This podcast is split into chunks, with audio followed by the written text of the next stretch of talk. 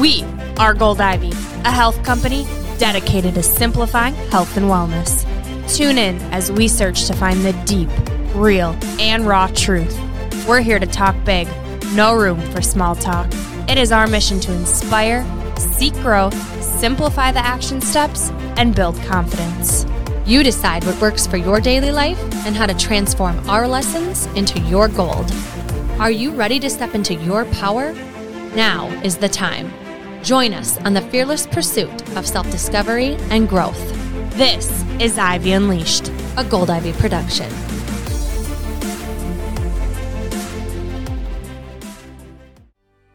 If you struggle with digestion, energy, bloat, acne, mood, fatigue, listen up. I spent four years, fifty plus doctors, and tens of thousands of dollars to heal my gut so you don't have to. I've created the What to Do guide I wish I had before spending years navigating the overwhelming amount of information and conflicting doctors' opinions out in the gut health world. My help, I Can't Figure Out What's Wrong With Me, the How to Heal Your Gut Starter Kit is now available, and the response to it online has been incredible. On top of what I wish I would have known, I also wish this information would have been easily accessible for me. Because of that, it's available to you on the shop page of our website for only nine ninety-nine.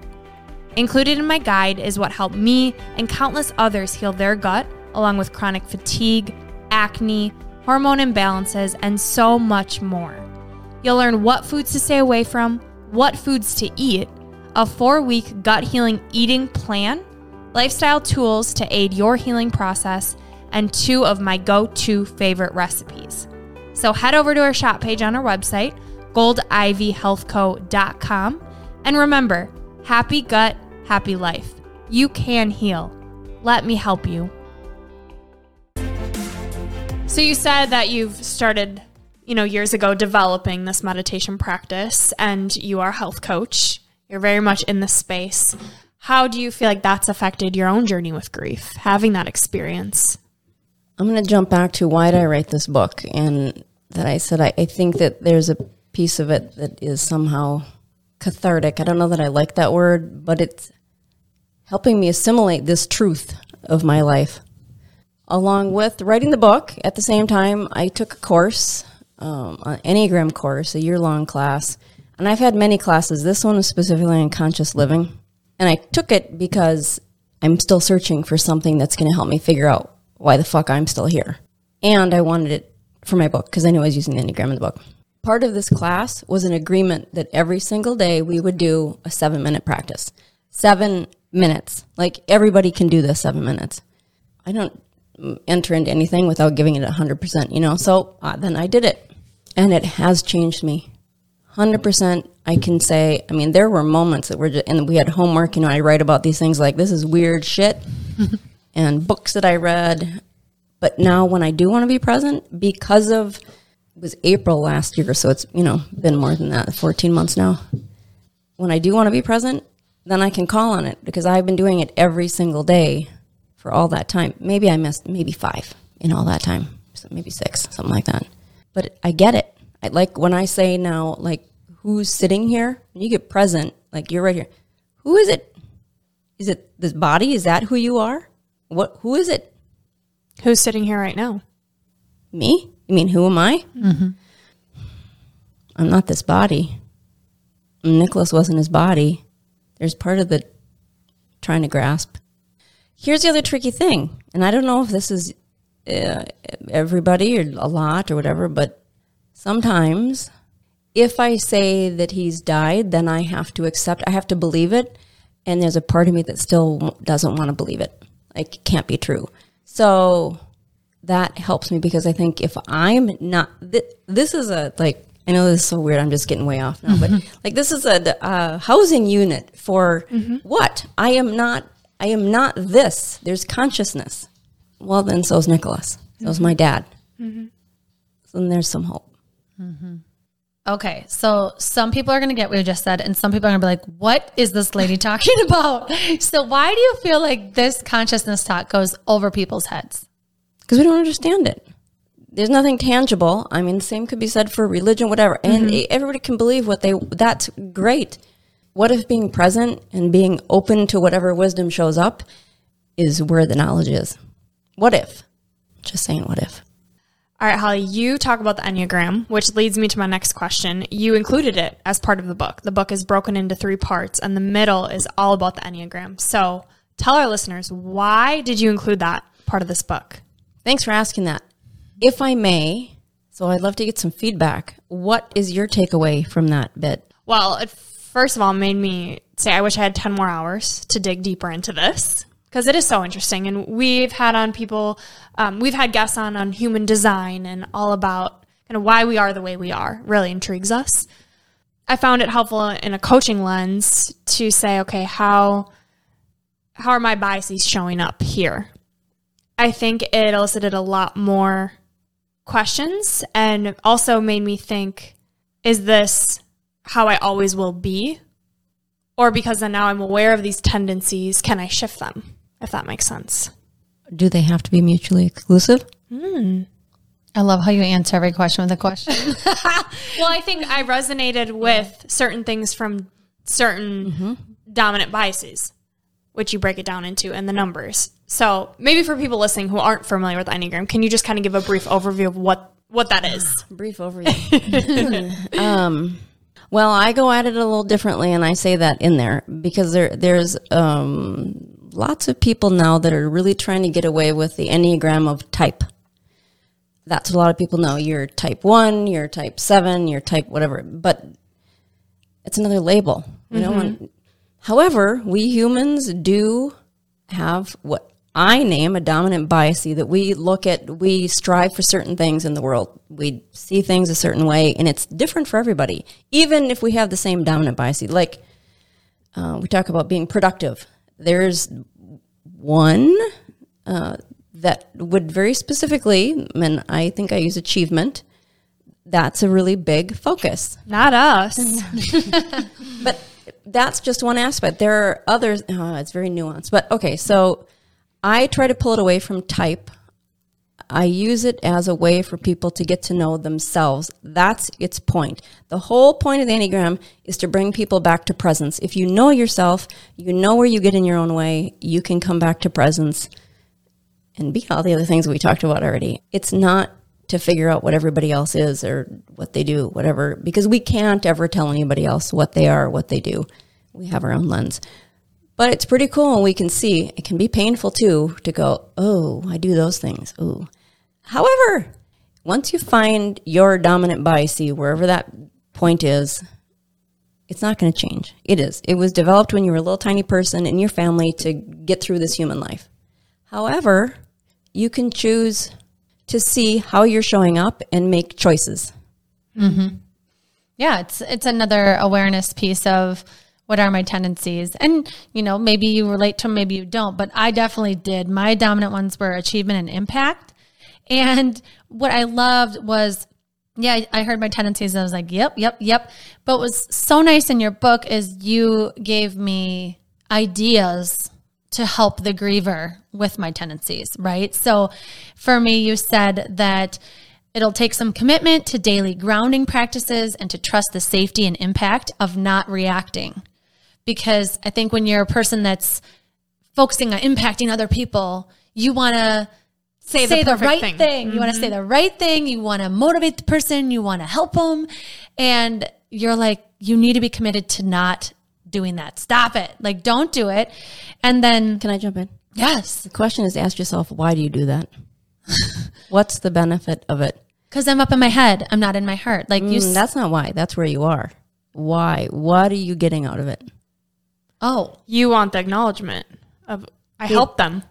For some people, that's what it is. I mean, there's what you have to get at. Okay, then what? What do you get when you help people? What does that do for you? It's for me, it's worthiness that I mm-hmm. like. I'm a good person. I I helped someone, so now I'm like, I'm not wasting my time here on Earth. I'm mm-hmm. see two different answers. Where are you yeah. going with it? Mine is more like I'm not a shitty person. I'm a good person because I'm helping people. And then what do you get by from that? Saying the right thing? Self-esteem. And? And value. Purpose? Value from who? I don't know. There's the wall we come to. That's what's hard to get past. I mean, probably God. I, I mean, everything with me goes back to God, where I'm like, did I sin or did I do the right thing? Doing the right thing would be saying the right thing. And so that's, I just get it. Who's right thing? Great question. What you were told from a young age, whether it's God or your parent or society.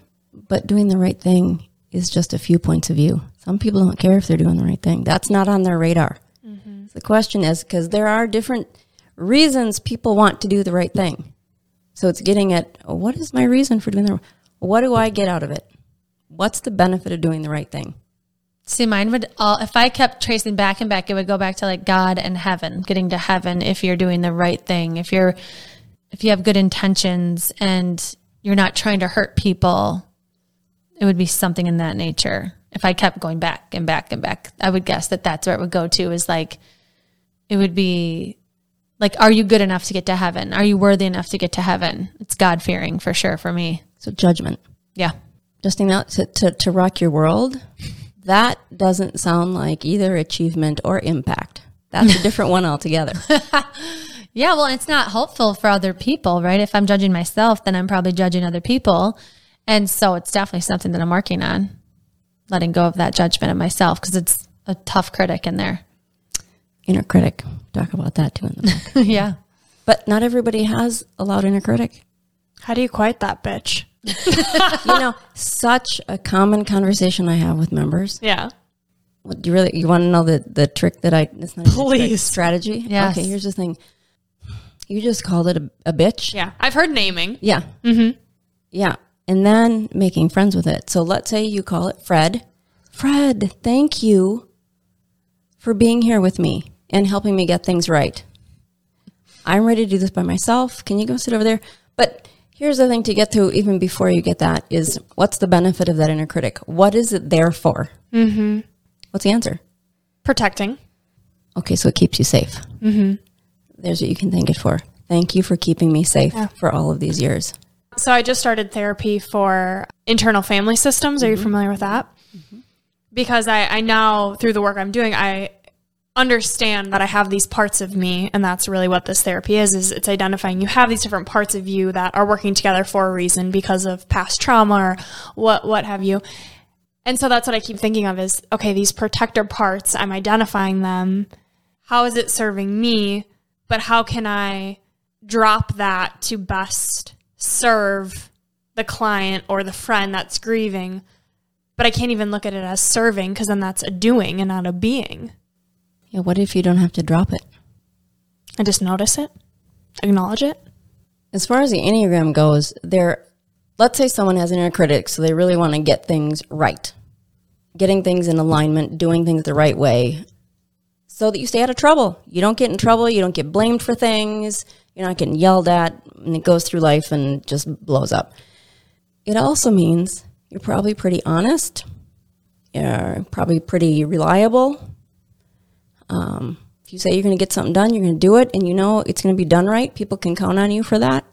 So it's not about dropping away. It's about saying, wait a minute, this has value. Mm. It can take me away sometimes, and yet I've got a really clean house because mm-hmm. that's the right thing to do. One of my coaches, she would say, let's find what it's serving, and let's, would it be okay to drop the, this part of that piece, right? So let's try and really hold on to what it's serving, you know? So yes, it was trying to keep you safe by being very direct and saying what you think and, you know, all of these things like my tendencies or whatever, but like the parts that it's not serving in your life, is it okay to let those go? Would it be okay to hold on to it for this purpose and let go since you are safe? Is kind of what I've been coached to do too. And I love that you include both of those sides in each Pisces so that you can identify with one or the other. I think, you know, I may go more towards negative, which I feel like a lot of people may, but you can also see, okay, yeah, these parts actually do serve me here. So if this is of any interest to you, I mean, I recommend anyone and everyone gets this book, but it's such a cool aspect to really dig deeper into you specifically. and pairing that with grief is unlike any book you will ever find. Right. You can't fully witness grief if you're not aware of how you're witnessing it. How's your inner witness? Mm-hmm. How can you witness somebody else if you can't even inner witness? In addition to the Enneagram, you include the harmonic groups. Can you explain what those are? In a nutshell, the harmonic groups are the way we show up interpersonally when we don't get what we want. So if we're in a conversation that makes us uncomfortable, there is a patterned response based on our dominant bias. We're going to show up and we're not present because it's our patterned reaction. There's a formula. Once we know ourselves, we can see so clearly, wow, I do that. Okay. Once we know that, then we have a chance of changing it, doing something different. But we have to know ourselves. This is a re- the harmonic groups. They're incredible. I mean, Russ Hudson developed them. There's not a lot out there about them. Uh, even in relationships, take it out of the coaching scenario. You're in uh, an intimate relationship, a friendship, a work relationship. If there's any sort of discord and two people are having their own reactions, how often do we get asked this in coaching? You know, like, what do I do? We're fighting or whatever, whatever. If I can share this, there are three ways we show up when we are stressed, we don't get what we want, we're uncomfortable. One of these three ways, and I describe them, people can figure out, oh yeah, that's what I do. Okay, now imagine you're with someone who's doing one of the other ones. What's going to happen there? And then I can say, okay, so if you can validate them, you can see where you are, so say something about how you're feeling, and then bring in that third one. Everybody's like, wow, that's amazing. There's the whole point. The harmonics are an incredible tool for, I'm not saying it's easy to implement, but incredible tool for seeing our patterns so that we can have more um, compassionate conversations. Can you briefly touch on what each of those are? And then people can read more about them in the book. Well, um, we have the positive outlook group, mm-hmm. the folks that they really don't want to go down the tough subjects, you know, bring me down. Well, at least the sun is shining. That's right. Mm-hmm. Glass is half full. Um You have the rational competence. These are the folks that are going to get down to business. What do we need to fix it? Emotions are out the window. This is like, what do we need to do?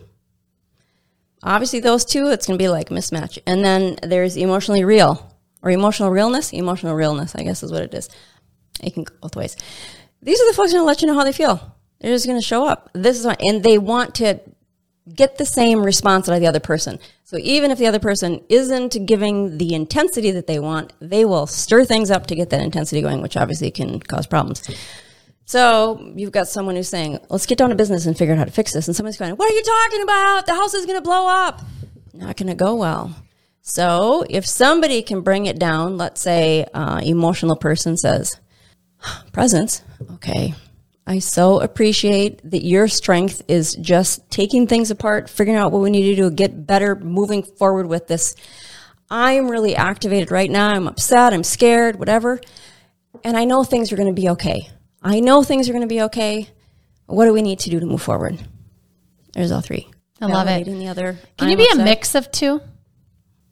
The short answer is really going to be no. You can't. I mean, the point is to learn the others. So once you mm-hmm. recognize your own, you think about using the others. It's not natural. You have a natural space. Mm-hmm. You choose to bring in the others. Yep.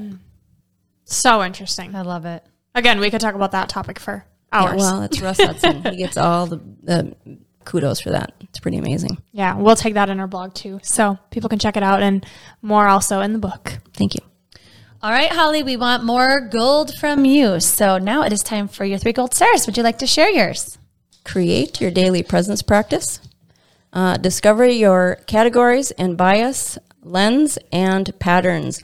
There's no better tool than the Enneagram to do that. And three, we cannot change by ourselves. People think they can read books, watch TED Talks, watch a podcast, and do po- like, oh, I can change. No, we need other human beings to change. We have to be with other people that are that can mirror us, give us feedback, challenge us. We have to have other people. Don't think you can just listen to a podcast and change. Dialogue. Love it. Gorgeous. All right, more dialogue. We have some questions for you. This is Unleashing Ivy, so our rapid fire questions. Are you ready? I'm ready.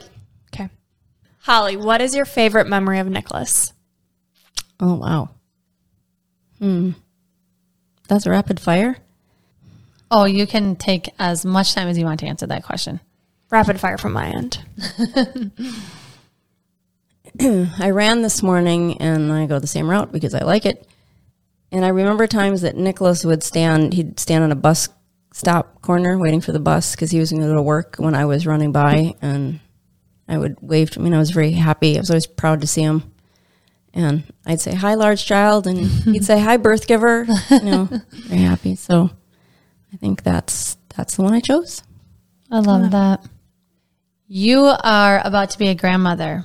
What are you most looking forward to about being a grandmother? Uh, hope. I'm gonna say it. You know, it was really difficult for this not a planned thing. This little baby Nicholas. Uh, so it it took a while for me to wrap my head around it. But since Nicholas died, I haven't done Christmas. He loved Christmas. He did all the decorations. He, he just loved it. Loved Halloween too. So I don't do Christmas decorations. And this year, I thought, well, next year I, I have to do decorations because I'll be a little person. So I realized that this little person brings some hope that I haven't felt in pretty close to four years now. So excited for you. I'm a little scared shitless. As you should be. Yeah. Yeah. I just to go on with that. How does it feel to know that a lot of joy is coming your way? I don't know. That's not a word I've used in a long time. I, the scary is just what keeps coming to mind. I don't know. It's foreign. Isn't that strange? It's a huge thing, but I'm well aware that I have a picture of my dad's son. And then there's going to be this little life. There's, um, that's profound to say the least. Mm-hmm. So I don't, I'm, I'm sure it's going to bring me to my knees. Mm-hmm. Oh, it gives me like chills to think about this experience and you're moments away from it. You know, I'm so excited for you and for your family, for this little guy to come into the world. It's going to be awesome. It's going to be um, pretty amazing. Yeah. Mm-hmm. Yeah. All right. And last question. What is one thing you wish you would have known sooner? Oh, shit. That's a big one. I wish I would have known how Nicholas was struggling. I can do one thing. That's I wish I would have known how he was struggling. What would you say to someone listening right now who is really struggling? Get a dog? No. Okay, fine. Uh, that's so hard. I would like to be able to talk to them because I'd want to say, find someone who's safe. That's great but, advice, though. But maybe they don't have someone who's safe. You know what I mean? So mm-hmm. then that's, I would want to be able to talk to them. Reach out to me. Mm, I love that. That's what I would say. Where could people find you? By the time this airs, all sorts of places. uh, witnessing grief dot com. I'm sure I'll still have aloha coach dot com up. And there's, yeah. And you can always message us, too, if you want to get a hold of Holly and get more information from her. Oh, yeah, and there's the Facebook, Aloha Coach. And I did just get Witnessing Grief on Instagram, too. LinkedIn. We'll plug everything. Yeah. So anyone listening, yeah, can find you. Well, thank you again for being here. Thank you.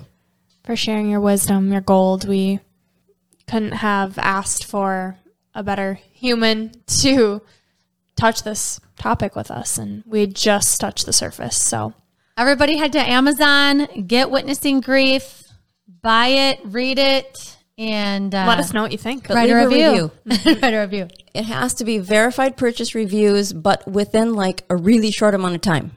So you gotta just like buy it, read a review. Yeah. So if a you're thinking review. about it, just do it. Yeah. Just do it. It would help Holly out a lot. All right. And lastly, your piece of gold. Would you like to share it? Yep. Okay. So the reason I have to share this is because I get to plug my son, Joey. So there's a story behind this. One time. So Joey was not an academic student. He's very artistic, you know. So school wasn't the easiest for him. So one day I was rousing him. He's like ten years old, rousing him to, for school. And he's resistant because that's what Joey did. And And I was saying something like, you know, you just, you just get up and, you ju- you know, it's not so bad. You just make the best of whatever. I don't know what I was saying. And he said, well, Mom, how am I supposed to know? How am I supposed to do that? I said, well, you just get up and you just live up to, you know, to me. To, you know, to my, and I'm, this is like, sounds like my dad, like Bob would say something like this, you know, but to my greatness. And he's like, Mom, don't I have to live up to my greatness? And I'm like, oh, wow. So there's the quote. It is on my basement wall. How are you living up to your greatness? So that's the quote. But it comes from Joey as like ten years old or something. How are you living up to your greatness? This is Gold Ivy signing off. Listen to your truth and go chase your gold.